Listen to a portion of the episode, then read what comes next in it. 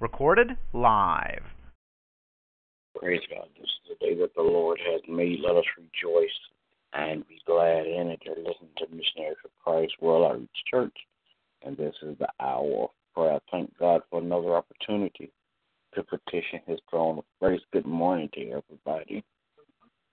Amen. As we begin prayer, God our Father, we come on this morning to tell you thank you. Thank you, God, for all that you have done. Thanks for the things, God, that you're doing. And thank you in advance, God, for the things that you're going to do. Now, God, as we petition your throne of grace on this morning, I pray, Father God, that you would touch, heal, and deliver, Father God. Set free those people, Father God, that are captives, Father God, um, spiritually and mentally and physically. I pray, God, that you bless those that are less fortunate than we are, Father God. Crown their heads with wisdom and knowledge, God, that they might understand that all of their needs, all their help come from you. Now, God, I pray that you would touch and have mercy, God. Bless leadership all around the world. Bless, Father God, families and bless the family structure, God. Bless, Father God, missionaries for Christ on today. Bless every member one by one, then bless all collectively. Then, God, I pray that you would touch and have mercy, Father God. Bless families all across the land, God. Bless my family, my wife, my children, my grandchildren. I pray, God, that you keep your arms of protection around them, God, so no hurt, harm, or danger will come their way. Bless, Father God, my pastor and his family. Continue to crown his head with wisdom and knowledge. In Jesus' name I pray. Amen. Oh Lord our God, how excellent is your name in all the earth. Dear Father, we come on this morning, Lord, to give you thanks and praise. God, we thank you for all that you've done for us. Father, we thank you for how you have watched over and kept us. Now, Lord, we ask your forgiveness of all of our sins.